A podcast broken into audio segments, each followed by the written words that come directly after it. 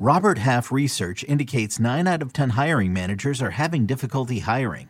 If you have open roles, chances are you're feeling this too.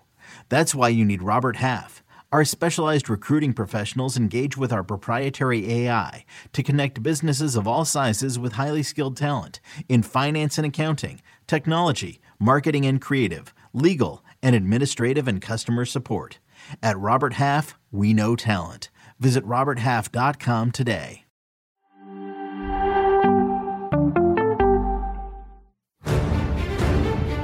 He is just an obsessive goal scorer. But they have to understand I chose to, to stay in my country because I'm French. And And the Bernabeu blinks it back. I haven't, I haven't got a problem with soccer, to be fair. football. Into the area to Oh, what a start! What I can guarantee to you is that they want to keep everything secret.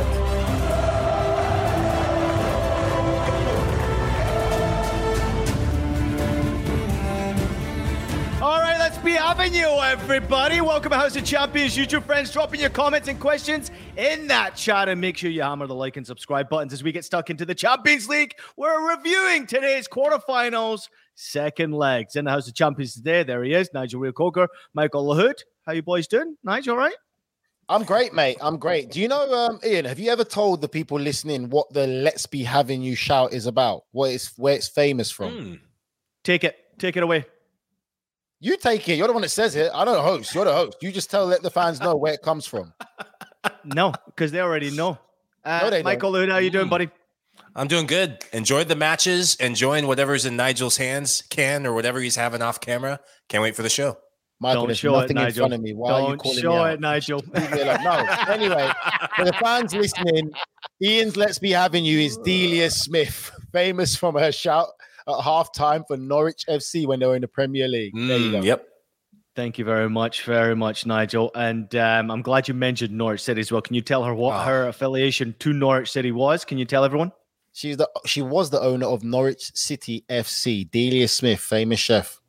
Can you tell everybody who Norwich City are, please? I'm Can only we joking. talk Let's about can we talk about f***ing that or what? Oh man. Yeah. All right. Oh. Welcome to the After Hours edition of House of Champions with Nigel Reo-Coker and Michael Lahoud. We'll have James Benge joining us live from Stamford Bridge a little bit later on in the show. Let's get into it, boys. Of course, it is the Champions League quarterfinals, second legs. Napoli against Milan is where we're going to begin before we do turn our attention to the game at Stamford Bridge between Chelsea and Real Madrid. Uh, Michael Lahoud, I'm coming to you first on this one because obviously we were all pretty high with Osimhen being back in the lineup. He did get on the score sheet. He had a couple of chances, maybe a bit frustration in his game. But this, in my personal opinion, was down to Milan. What Mm. Milan did, their game plan going in there, missing a penalty kick obviously wasn't in the game plan, but they managed to get the job done. End of story. That's all that matters. They were playing with a swagger and swagger that comes from having gotten a massive result in Serie A. I know that Champions League and Serie A usually don't mix or overlap, but when you're playing the same team that you dominated at their stadium, albeit it wasn't the same sort of stakes on the line, but it is the same Rafael Leao that dominated the game, scored goals, assisted in that 4 0 drubbing picked up where he left off. It was the same layout that was at, the heart of things in the first leg. Brahim Diaz gets the assist. In this game, Rafael, he picks it up. And Ndombele is the one that has the heavy touch. You have to go. What he did, you have to go three quarters of the length of the field to beat three players. It was like watching a video game system, or almost, I think Luis Miguel Echegaray, former member of House of Champions, said it best. It was like watching Super Mario when he eats the star and is on a freaking boost heading Yeah. towards the goal. This kid, Ian, you said he was class. He is world class. Yeah, that last little boost there to get past the last defender and get that last contact on the ball before he slipped it across to, to Giroud was sensational. I mean, the turn of pace, outstanding. Nigel, you had mentioned yesterday about obviously Italy and Serie A. I think it was James who mentioned it. Sorry, not you. I think it was James. He had mentioned about Serie A not having, you know, that star that could maybe challenge for a Ballon d'Or or something like that. But Rafa Leao, with his performances recently, maybe not at that standard just yet, but certainly on his way to being one of the world's best if he's not already there. Well, we all know Ian. As much as I love James, we take James at seventy percent only because I have been a big fan of Rafael Leao. Oh. I've said it here plenty of times. I said potentially he has the ability to be one of the best players in the world.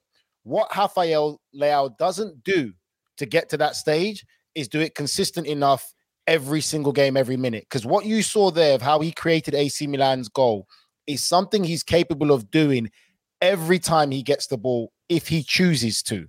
That's the difference because he has the ability. There's no doubt in his ability. It's if he has the mentality to say, I'm going to do it every time to embarrass you. And just to give an example, I know we're going to move on to it later. This is Yeah. the two examples of two of the best young players in world football right now Rafael mm. Leao and Vinicius Jr. When you look at Vinicius Jr. and the arrogance that he shows, every time he gets the ball, he wants to embarrass his impo- opponents and show to the world why he's one of the best players. Rafael Leao has the ability to do that every time, but he just doesn't do it. He chooses. Do you think it's a confidence thing, Nigel, or do you think it's, just not- a mentality, it's like you said? A confidence thing. It's a character personality thing. That's the thing. Mm. So a manager, a, a player like that has to be around the right manager. But for me, just to go back to what you said, Ian, I look at this game Yep. like this. Uh, I had a comment from Ali uh, Ali A. Nigel in the mud for hyping Napoli. I'm coming against you, Ali, because I'm not in the mud. Let's be real. AC Milan did not brush past Napoli like it was that. This tie was still always active. The difference was Napoli Proper were game. not scoring as freely as they were early on in the season. And this is one thing I always say, Ali A. This is my thing about this. This is what happens when you have a team coached so well into a system. When teams work you out, when good teams, good clubs with top players work you out and work your system, Coaches. they will make your system become irrelevant. And that's why I'm always a big fan about yes, you have a certain style of play, but you still got to give players that freedom and belief to work within that style to be individuals and create things and make things happen. All that happened to Napoli for me is AC Milan, like you said, Ian, have their numbers, worked out their system and style, and how to completely uh, nullify their threats.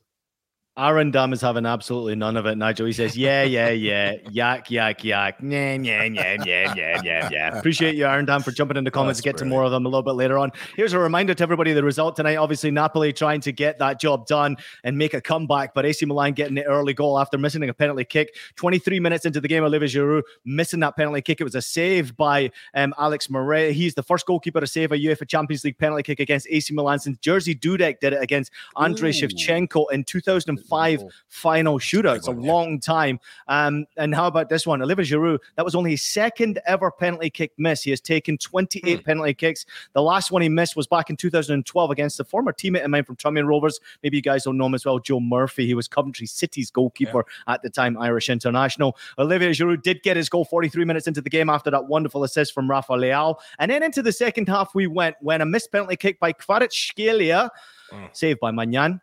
Quality save by Maignan, but it's still a missed penalty kick in the 82nd minute would have made it a thrilling, thrilling finish. They did get their goal in the 90 plus minute from Victor Osimhen, his 26th goal across all competitions. Lovely cross from Raspadori. However, it was all about Osimhen and the power of that header. Goalkeeper Maignan could not keep this one out there. But at the end of the day, the stats will always say that AC Milan went Won. through, and that's Yeah. all that matters. Let me get to some of the comments here because there's a lot of disappointed people out there. Bello jumping in and saying, I'm disappointed in Napoli today. I thought they were going to wipe Milan and proceed into the semi final. Well, it's good to have a Milan derby in the semi final. Be very careful what you wish for. Still got one Hmm. game to go on that one. We have also Victory George jumping in and saying, Why why did Kvara take that penalty kick there? He was terrible tonight. Mike, do you mind if I ask you this one as well? Yeah. Against Milan has struggled. You mentioned it on the show yesterday. It just looks like Milan have his number. Calabria today was outstanding once again. But Kvara not at his best. Normally that one where he gets past uh, Calabria for the first time in the second half, I think it was like Yeah. 30 seconds into the second half, he put it in the back of the net. Not his opponent, not his day today. No, and I've seen a key to success and a formula that teams have used that have gotten the better of Napoli the few times they have this season. It's being physical with Kvaratskhelia. He does not like contact. He's wily. He can scrape going to his right hand side like he does a lot of times. But what Milan did and Calabria did so well, they forced him down his left. He's very right footed. He's a player that was almost trying to force the issue and saying, I want that penalty kick. I want to right the wrongs of not getting that goal. That is a a selfish moment for you. You got to let your talisman take the penalty kick. That's Victor Osimhen. I'm talking about, not you, because Scalia. We've talked about this one-two punch, Batman and Robin Osimhen, the mask marauder, he is Batman. He's got the black mask for, for crying out loud. He is Batman, and he should have taken it. I think that could have been a different story and a different ending if they get that goal sooner. You saw the crowd getting into it once they got that goal, but time ran out, and Milan, the deserved winners. Yeah, I'd have to. I, I, agree with you, Mike. But I think when I look at this game overall, Napoli started fantastically well. Again, we talked about when you're so reliant on your system, teams work away to nullify that threat and give credit to AC Milan. They were sensational. Like Ian said, heavily right footed. He comes inside. They know what they're going to do. They double him up. Even in Osimhen, if you look at the times when Kvaratskhelia was out wide, Osimhen was doubled up with two AC Milan defenders right tight on him. And the times when Napoli got forward, Napoli remind me a little bit of an Arsenal back in the day in the Premier League under Arsene Wenger. They'll get to the byline and they try and cut that ball back to an unrunning midfielder. AC Milan were well positioned to nullify that threat again. This is the time where, for me, you have Victor Osimhen. Change your game slightly. Put crosses into the box. Let Kvaratskhelia be putting crosses into the box to stretch out that AC Milan defense to open up the gaps or the Correct. space. But when you stay so dominant on your system and your style, good teams will make it very hard for you. And that's what AC Milan did. And again, let's be real. As much as we talk about Kvaratskhelia and Osimhen, Rafael Leao is still one of the top players in European football. There's a reason why he could be one of the highest paid players in in Serie A, and there's a reason why other clubs are monitoring his situation. So they do have their match win in the end. So that's what I love about it. But for me, also, I feel for me a, a big moment in the game that was missed was a penalty that I believe for Ooh. Napoli should have been given as a penalty against the great Rafael Leao. Because in my opinion, when I look at that, he did. This is the one with uh, Ch- Ch- Chucky Lozano, yeah. Yes, yeah, he caught the standing leg before he can strike the ball. He did not touch the ball. I don't. And if if Rafael Leao's one was a penalty after he's passed the ball already, mm-hmm. this was a penalty that was definitely missed by VAR. Yeah, I, I, didn't. I didn't see it that way because that would have been such a harsh penalty to give. It was just oh, wait, millimeters. So Rafael Leao one wasn't a harsh penalty. This one would have been way harsher. Are you Mike? He's already. I think he got. The, I think he got there first. I think he got there just a fraction of a second. There was Mike, one camera angle that I saw. That I think first. he got there first. He catches the standing leg first. I'm telling you. I think he again. gets ball by millimeters. Then, man, he definitely does catch it. I'm not saying he doesn't catch it, but I think he gets there first. It would have been a harsh penalty kick to give. I'm just going to jump in here in between the two of you because I can see it from both points of view. Initially, Mike, I'm with you. I, I see this one in real time. I see it yeah, this one is just a great time challenge inside the penalty area, which is always risky to do anyway when you go to ground. But then when you watch it closely, the standing leg actually moves because of the contact from Leao. As soon Thank as he you. makes contact on that standing leg and it moves the foot, it knocks the player off balance. Therefore, in my opinion, that would have been a foul, should have been a foul, should have been a penalty kick. So I, I can see you. Uh, th- there's um, Ian, stop saying you can see both ways, yeah. Ian. You just said you see it my way. You're right. He hit the standing leg first in the box. It's a penalty. There's don't, no. What I'm saying. What I'm saying is, hold on, hold on, hold on, hold on. I'm grabbing the mic. I'm grabbing the mic. What I'm saying is that I can see your point of view because by the look of it in real time, it looks like he gets the ball cleanly. and He just wipes him out. Mm but he actually doesn't. He hits the leg first. So therefore, I think it's a penalty kick. And I don't think a lot of people are speaking enough about that being a penalty kick. So I agree with Nigel here. I apologize, Mike, but I can see, you know, obviously there was uh, penalties galore in this game. It was ridiculous. Yeah. And if any of them had a chance to actually score a penalty kick, we could have had an interesting end in this game as well. Go ahead, Nigel. No, I was just going to say you're right though. In real time, it doesn't look like it, but the whole point of VAR is because of that. And when you look at the VAR again, and I don't understand how they did the penalty check and don't clearly see that he hits the standing leg first before any kind of contact is made to the ball. And for me personally, I feel Rafael Leao's penalty, AC Milan's penalty in the first half was very harsh as well. Rafael Leao's already played the ball. I'll understand if he hasn't played the ball first, but if he's already played the ball and made his mm. pass, it can't be a penalty. It makes no sense to me because that mm. wasn't a through ball pass, or it, it just doesn't make no sense to me. So I get confused, just like our our fans who comment in there as much as uh, we're supposed to be experts, I still get confused in this whole VAR shenanigans, which is why I drink tequila. I thought you were going to say fan that fan uh, Michael Lahoud. I thought you were going to say the fan over there in uh, Austin, Texas. Uh, shout out to our AC Milan fans out there who are obviously enjoying what they just witnessed there with AC Milan, and congratulations to you as well. BX Gunner eighty one Forza Milan Ali A jumping in and saying AC Milan is UCL heritage. I mean, it's very very hard to disagree with that in the way that they performed there. Mir Safayet Ramana Bir, he's saying it's Rafael Leao. We are getting out the eighth Champions League trophy this time around. Forza Milan, Forza Rossoneri. Shout out to you as well. Thank you so much for jumping in the comments, and we appreciate everybody out there. But just real quickly before we do go to break, because James is on the other side. Quick applause for uh, what Napoli did here, Mike. Mike, just let us yeah. know. I mean, what Napoli did this season, obviously sensational to get to this point. Nobody expected it. Uh, fabulous. Yeah, it doesn't take Go oh, on, so go, Mike. So go, Mike. No, no, go, Mike. I know. Uh, uh, uh, okay, good. It doesn't take away from the dream season that they've had. I said it yesterday in the previews. The question was, I think, from Deontay asking, would this be a failure if they did not win this tie or get through? I do not see this campaign as a failure. Nobody expected them to get to this point. Nobody certainly expected them to do what they're doing in Serie A. It is disappointing given the timing of the injuries to the likes of Victor Osimhen, the suspension of Kim Min Jae. That's a player that maybe if Leao makes that run, we've seen Kim Min Jae with his pace just nullify runs like that. But should have, could have, would have been, what might have been. It isn't. It's AC Milan who goes through deserved winners over two legs. And congratulations to Napoli in a few weeks' time for being Serie A champs. That is still a special season. NRC? I just want to say, listen, I think it's great, like what Michael said there. Just going to add to it that as much as Napoli are out, they were not brushed aside easily by AC Milan because let's give credit because this was a good footballing game and it was just for Napoli, the ball just didn't end up in the back of the net. And and AC Milan were the better side tactically, but we can't act like AC Milan completely brushed Napoli aside. And it's a great season so far for them. Uh, Mir Safayet jumping back in once again. He's saying proper respect to Napoli. They showed their class today against us. Um, just not their best performance uh, yeah. in the final third. That is for sure. Um, real quickly, Milan, Nigel, would they rather play Benfica or Inter? Because a Milan derby in a semi final sounds pretty goddamn sexy to me. I think a Milan derby is the sexy thing. That's that's what Italian football would want. That's what Italian football would need. And I think it would be great for Italian football to get a Milan derby in the semi-finals of the Champions League. That would be sensational. I'm thinking of my good friend who's been on House of Champions before, Matteo Bonetti, right now, just mm. watching that oh. Inter Milan game tomorrow, just thinking how great it would be to have a Milan derby in a semi final with a chance of making it to a Champions League final. Absolutely fantastic stuff. All right, quick break from the boys. Great stuff as always as we broke down that first game between Napoli and AC Milan. Congratulations to Milan. They now move on. On the other side, we've got James Benge live from Stamford Bridge as we break down Chelsea and Real Madrid. If you're a US based fan of the beautiful game, Paramount Plus is an absolute must have subscription from the NWSL to the Champions League to Serie A and so much more in between. Not sure if it's for you? Then you can try one month for free by using the code NWSL2023.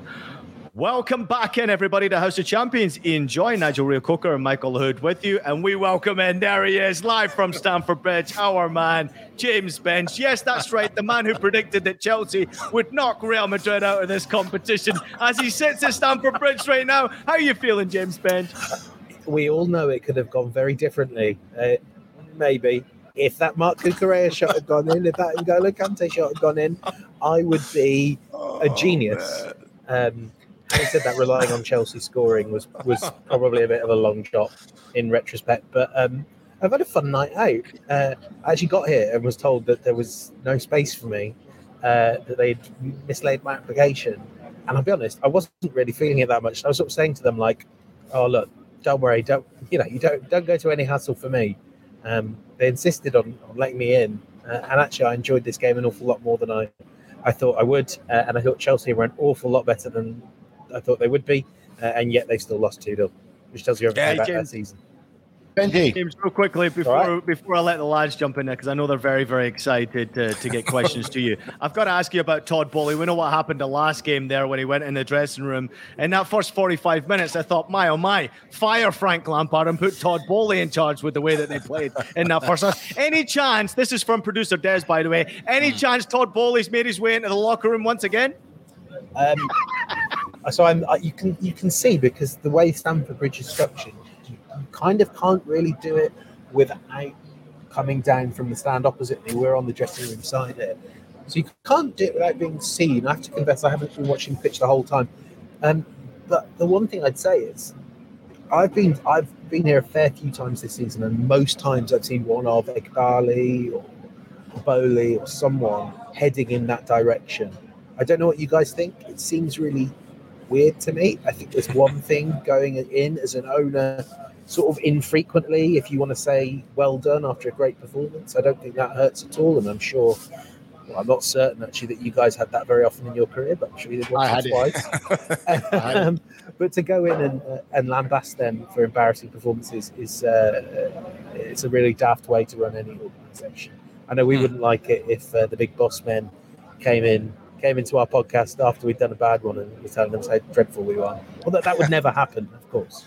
No, no, not at all. James, Frank Lampard, club legend at Chelsea Football Club, you being at the stadium, was there any sort of angst or the crowd kind of turning on him a bit as the game went? Because this was a big opportunity missed for Chelsea across two legs. Actually, no, not really. I think there was it was a much better atmosphere than I thought it would be, and certainly there were moments in that first half, as Ian alluded to, when I think the, the supporters started to believe, and, and honestly, I, I was kind of inching towards being alongside them. You know what they saw there was what I think they want to see from Chelsea, which is a bit more front-footed football. This wasn't, you know, the stale defensive possession of uh, of Potter of the ba- bad days under Tuchel, but they were going for it. They were swinging for the fences, and you know, in the end, it, it actually all looked a bit.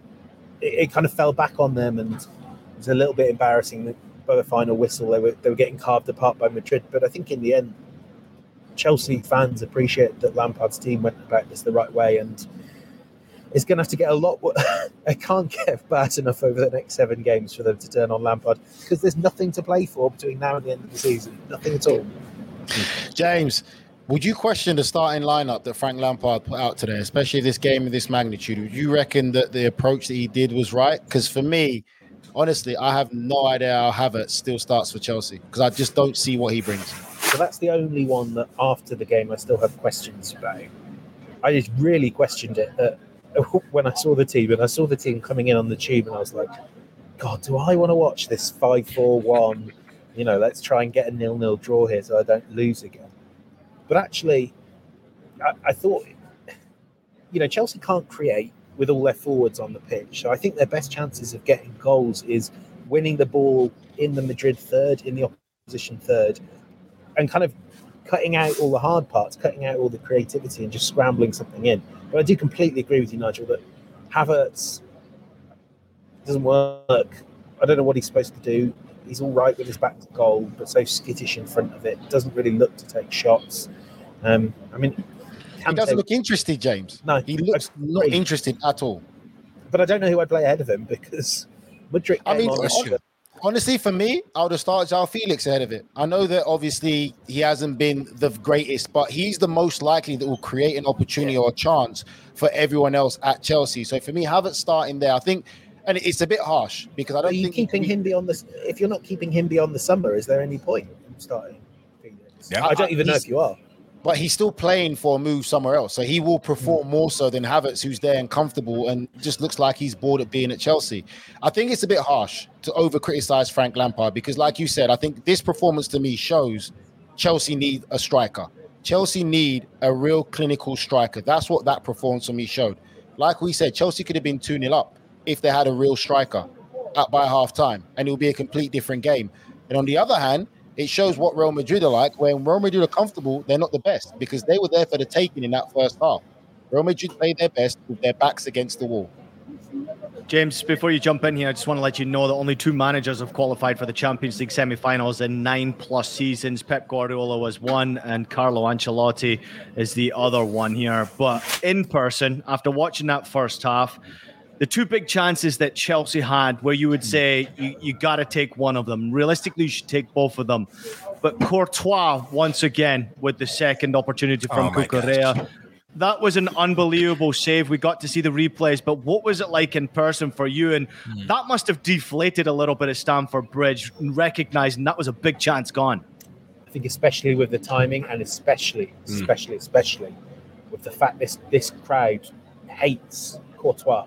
And you had Rudiger back here And there was, you know, warm smattering of applause. I'm sure there would have been the same for Eden Hazard.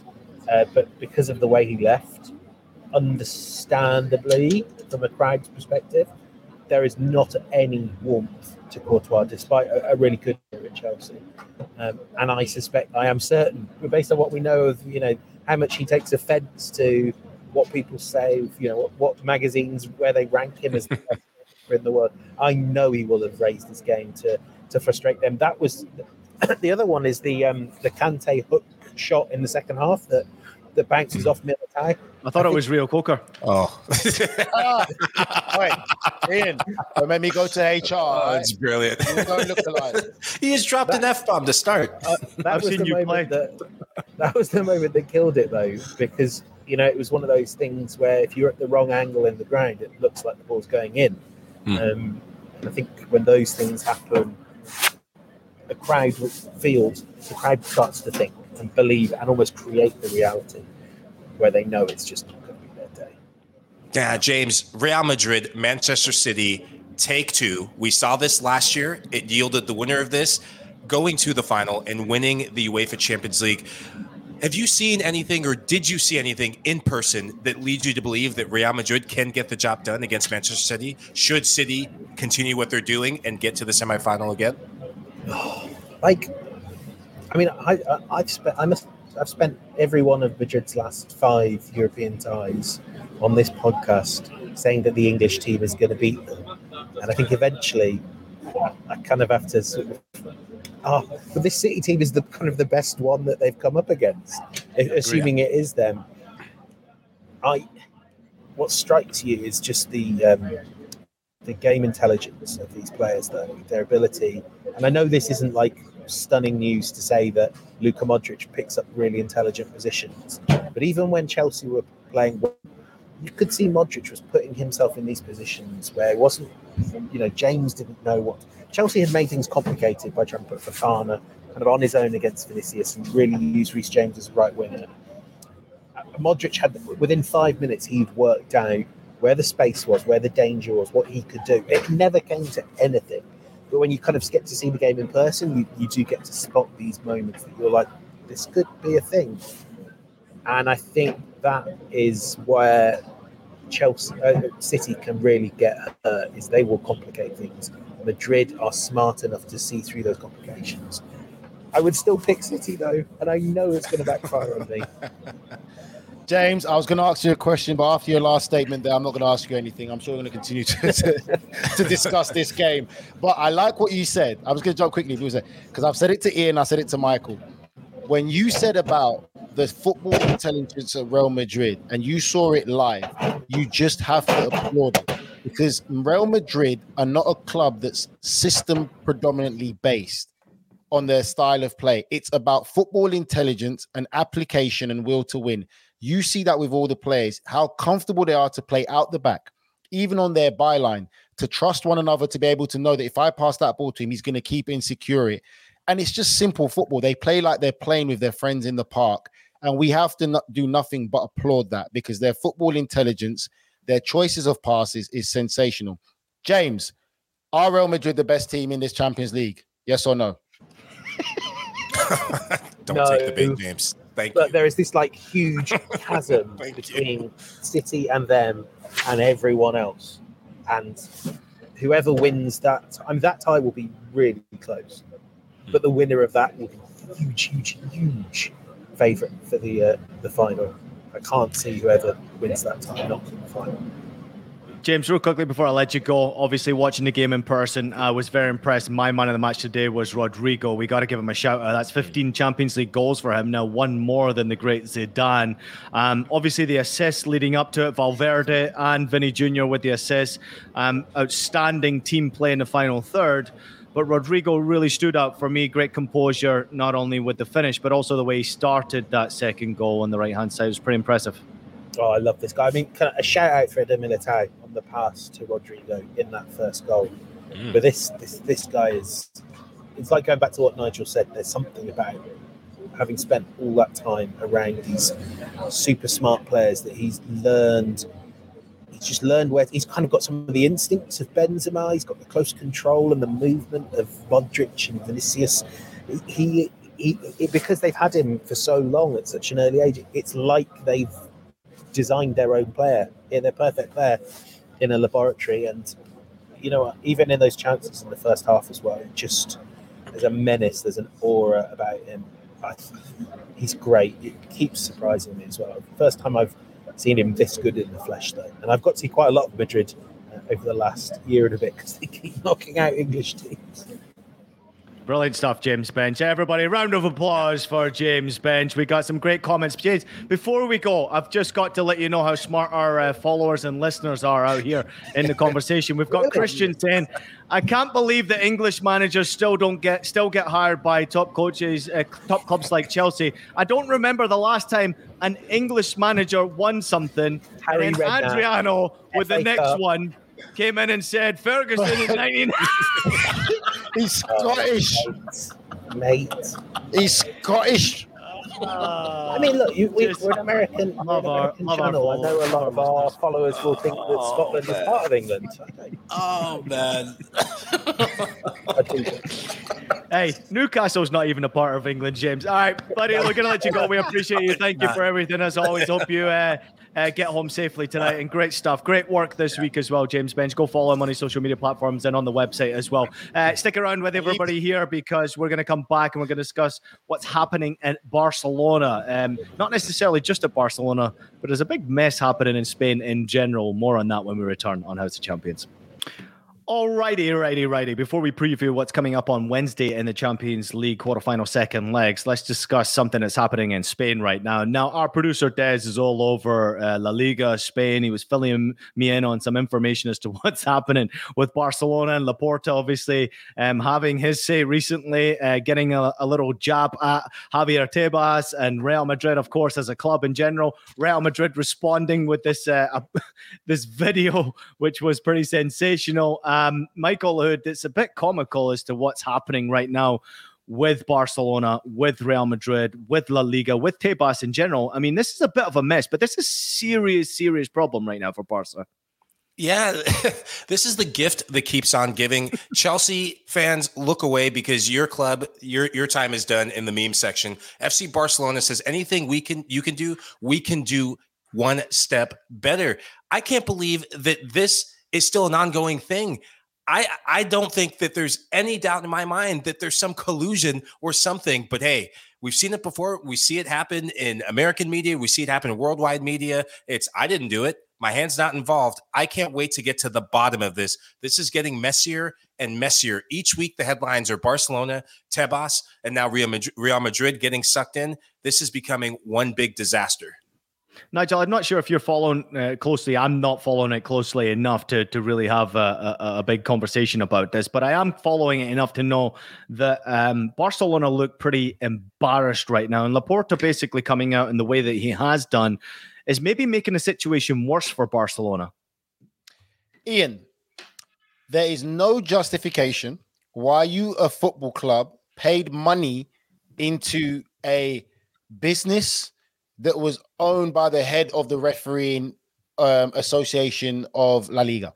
You cannot justify. You are guilty as it comes, and you coming out like this just means there's more to it than meets the eye because you're coming on the defense. Like this isn't Real Madrid being attacked, Atletico Madrid, Valencia. and This is Barcelona.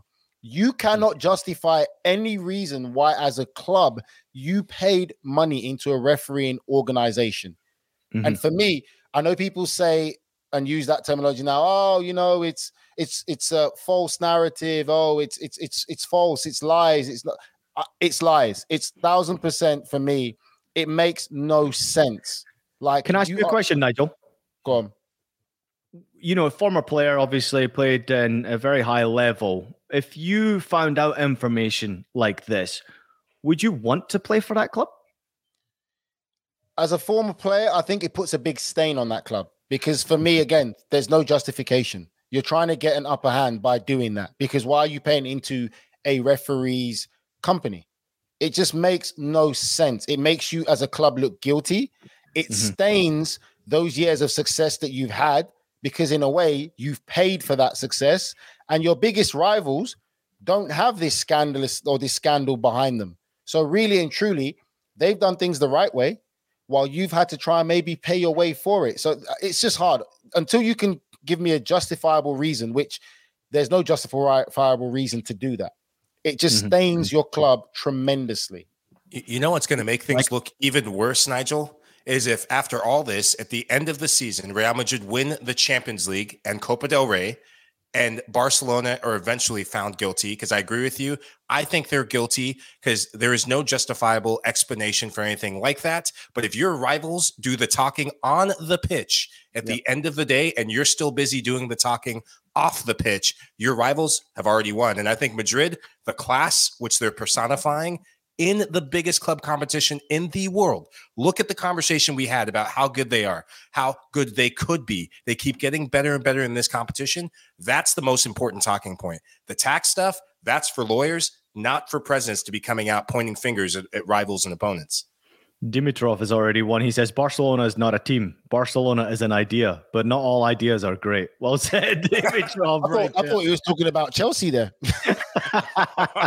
Chelsea can't escape it. They can't escape it. All right, let's turn our attention away from all the nonsense that's happening in La Liga. Let's turn our attention back to what's taking place on Wednesday. It is, of course, the quarterfinal of the Champions League. Second leg, we've got to look forward to Bayern Munich against Manchester City. City with a 3 0 advantage. Inter Milan against Benfica. Benfica um, obviously got a, a, mountain to climb away from home, uh, down by two goals to nil. But first and foremost, we'll go to Bayern Munich against Manchester City. Sadio Mane back involved after his recent punishment, recent fallout. Mike. This is an interesting situation for Bayern Munich to be in. They're back at home. They're playing against Manchester City. They certainly don't want to be embarrassed by Manchester City. But my personal opinion is there's every chance mm-hmm. of that mm-hmm. at home.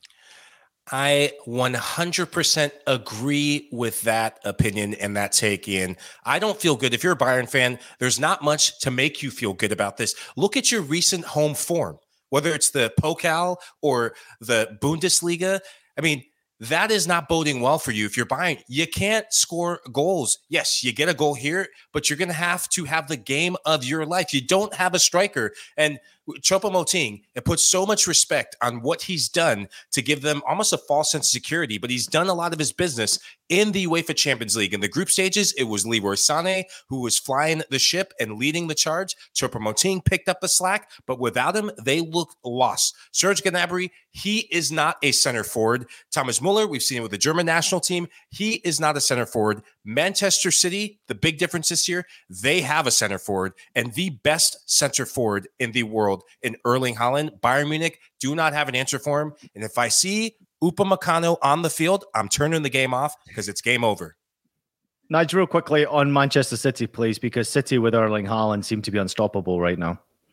Yeah, City have found their groove. I think for Pep Guardiola as a manager, you'll be so happy right now because they found their real strongest form and I'm talking when I say strongest form, I'm talking about performances from start to finish. They've dominated like what Pep Guardiola started to establish at Manchester City. This is like a real good Manchester City team now. They're not showing tremendous vulnerability. They're showing real composure to be able to dominate a game for large periods of times. And they're also looking like a major threat for scoring goals. Jack Grealish is on form. You've got Erling Haaland.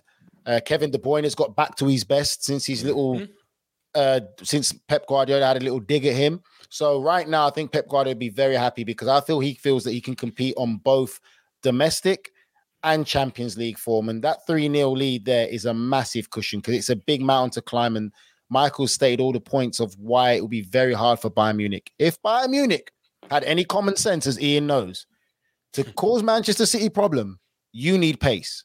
Whoever your front three is, whatever it is, they have to have pace and they have to get forward and be willing to go direct at times to get in behind. That's the only times Manchester City have seen some problems where teams have a lot of pace up top and can hit them on the counter attack. So if you start any of those other players with no pace, you got no chance. All right, Mike, Inter Milan against Benfica. Producer Des did the stats research for this one. Inter's last five Serie A matches, 112 shots, one goal scored from open play here. Um, but just to go back to their game against Benfica away from home, they had nine shots, four of them on target, two goals. Um, Inter not great in Serie A. Certainly, we can all see that. Yeah. But in Europe, it's kind of saving their butts right now. The way they've been performing, it's been pretty good. Yeah, it's behind the play of their goalkeeper, Andre Onana. He's been their standout performer in the knockout stages, did it in the previous round, and he seems to love playing against Portuguese teams. Did it against FC Porto, doing it again against Benfica. The difference when they play in Champions League, they're more adventurous. Runs from midfield, they look more dynamic. Mkhitaryan playing well on both sides of the ball, but Nicolo Barella, he was their standout performer, unsung hero for a lot of the first half of the season Class. when they started getting more results in the UEFA Champions League. Remember, this is an inter team for as up and down as they've been. They knocked out the league leaders in La Liga, Barcelona. Barcelona weren't great in Europe. I'm not giving them any credit for that, but they still had to go to the Camp Nou and get a big result away from home. Their ability to manage the game, manage the course of the 90 minutes, is why they are in this driver's seat. And they have a player who can create havoc in Romelu Lukaku, coming off the bench. What they haven't been good at in, in being more prolific in league form, Lukaku has scored a majority of their goals or been at the heart of a lot of what's happening in front of goals for him. They just need Lautaro Martinez and then Dzeko to get up to speed. Hey, before we move on to Benfica and I get your comments, Nigel, on Benfica, I just want to show you this quick video with Brozovic and Onana squaring off in training. And I can almost guarantee, I mean, I, have experienced it a few times. I know Mike has as well. Mm-hmm. Nigel, how many times has this happened to you when you're in training and all of a sudden two players go at it? It was a little, uh, they were playing Kreispiel, so like a little circle back and forth.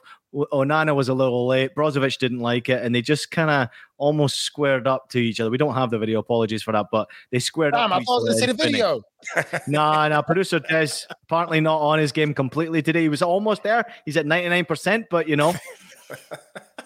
Jesus Christ. What did you think? What do you think? Oh, well, I can't say anything because I didn't see the video, so you have to go to Mike for that. I didn't yeah, see it, I, but I, I love a little fisticuffs in training. Yeah. Don't worry about that. No, I, I, saw the video. Look, if this is happening on the field during a match, then you have a problem. But bust ups at training, there's a competitive spirit, and we've all been, whether it's been done dirty, get nutmegged, or someone's taken the piss during rondo. There's nothing wrong about that. In the video, you don't see the coaching staff look too alarmed. Romelu Lukaku actually is one of the players who jumps in to keep the calm. So good on him for that. But it's two aggressive players, two competitive players. Just hey, getting their emotions and things, getting riled up. It happens in football. Shows you how much work Nigel Reo-Coker does to put in preparation for this show because yeah. that video was in our rundown that was uh, yeah. spent hours on by our producer Des Norris and uh, Nigel Reo-Coker didn't click on. I'm sorry, mate. So I'm sorry, ladies and gentlemen. Yeah, I've got three kids running around driving me nuts too as well. Yeah, my bad. But I'll bet you saw the video about the masked Premier League player who's dropped a rap video, Nigel. Is it Reo-Coker? It must be Reo-Coker. Listen to the voice. It's a deep tone. Nige, come on, explain this. Who is this? I have no idea, but I know he's from London. I can tell by the flow and the and the apartments. Yeah, that's a London flow, definitely. You said definitely you said from London. You said South London, yeah. What's uh, I didn't say South London. I say he's from London somewhere. Okay, okay. My my guess. My guess, and we did it with the the the mass player, and unlike the mass player, this guy is not 15,000 stones because that guy has definitely been eating some paella and drinking sangria.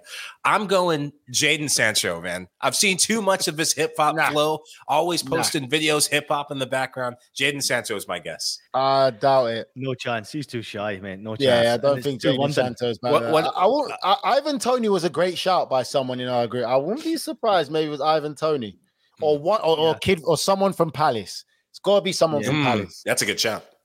Um, all right, that was the video from this apparent D Day or died or whatever he's calling himself, who is apparently a Premier League player or a mass Premier League player. But before we do go, we do have to just touch upon the fact that Benfica are in that game against Inter Milan, and we do have some Benfica followers with us here. Um, Boris is clearly believing that Benfica will turn us around. And then Air Gaming 15 says, and as Benfiquista fan, I have fool's hope. And Gandalf once said in Lord of the Rings that they can qualify. They need to make their best game of the season so far tomorrow. So your thoughts on on that, Nigel and Mike, before we get out of here, Nigel? Quick one for me. I think that Benfica still have a chance. I'm going, I think, I really do believe they have a real big chance. It's only 1 0. This can be their cup final for their season.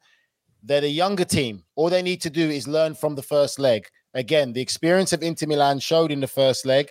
Two big match winners is this Romelu Lukaku and Ramos for Benfica. Which one of those two stands up big wins this game? But I think Benfica have a chance.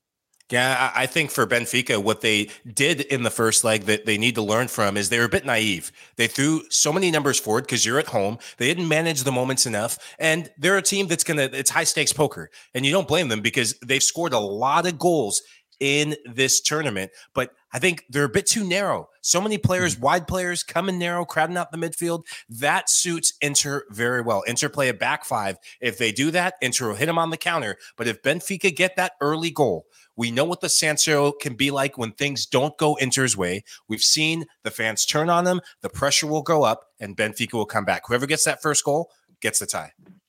Yeah, first goal is massive, obviously. If Benfica get an early goal in the first half, it'll make it a fantastic game. I have a feeling that discipline's going to come into play here. If Inter mm. Milan control their discipline, they should, in my personal opinion. And it's not just about picking up yellow cards or red cards. I'm talking about being disciplined defensively. Don't get too carried away with the moment. You've got an opportunity to play a Milan derby in a in a semi-final of uh, a Champions League that puts pressure on your shoulders immediately, and you can do some stupid things. As we all know, we've all been in pressure situations, especially out there on the pitch. Um, Nigel certainly lost his head more than all of us, but at the same time, it's very easy to do stuff like that in big games. And I hope that discipline remains in effect, and we see a great game tomorrow. Nigel, you're thinking Benfica can come back, don't you? You think they can go through? I really do. I, I think Benfica can come I back. I really do. I hope I hope we get a great game. That's all I hope for. Hey, yeah. listen, thanks to you boys. Great work this week. We'll see you again tomorrow, uh, back Wednesday, 5 p.m. Eastern, or post uh, Champions League games. Please make sure you join myself, um, Nigel, Mike. You'll be there as well, won't you? Yeah, yeah. Ah, the mainstays of the show. Forget the Europeans who love a glass of wine at night and decide to skip the show. We appreciate Jonathan Johnson and James Benge as well for joining the show. Um, and also a big shout out to our producer, Des, who dropped the ball on that video just a little bit there, but put it together. A tremendous show for us, as always. We love you, producer Des. Uh, everybody always. out there, thank you so much yep. for listening to House of Champions. Take a minute to leave us a rating and a review on your favorite podcast platform. Available on Apple Podcasts, Spotify, Stitcher, and anywhere else you listen to your podcast. So make sure that you go and download and listen and leave those comments. We're also available as videos, so subscribe to us on YouTube. The comments make a big difference to all of us. If you're enjoying the show, join in the conversation. But after the show, before the show, or you're just checking out other shows, leave a comment comment. It makes the world of difference to us as we continue to grow and try to get the best guests as possible. And of course, we can possibly try to keep Nigel Reo-Coker on board because his salary is so large. Boys, love you always. See you tomorrow, 5 p.m. Eastern, after the Champions League games end. See you then. Spread the word, people. We love you guys.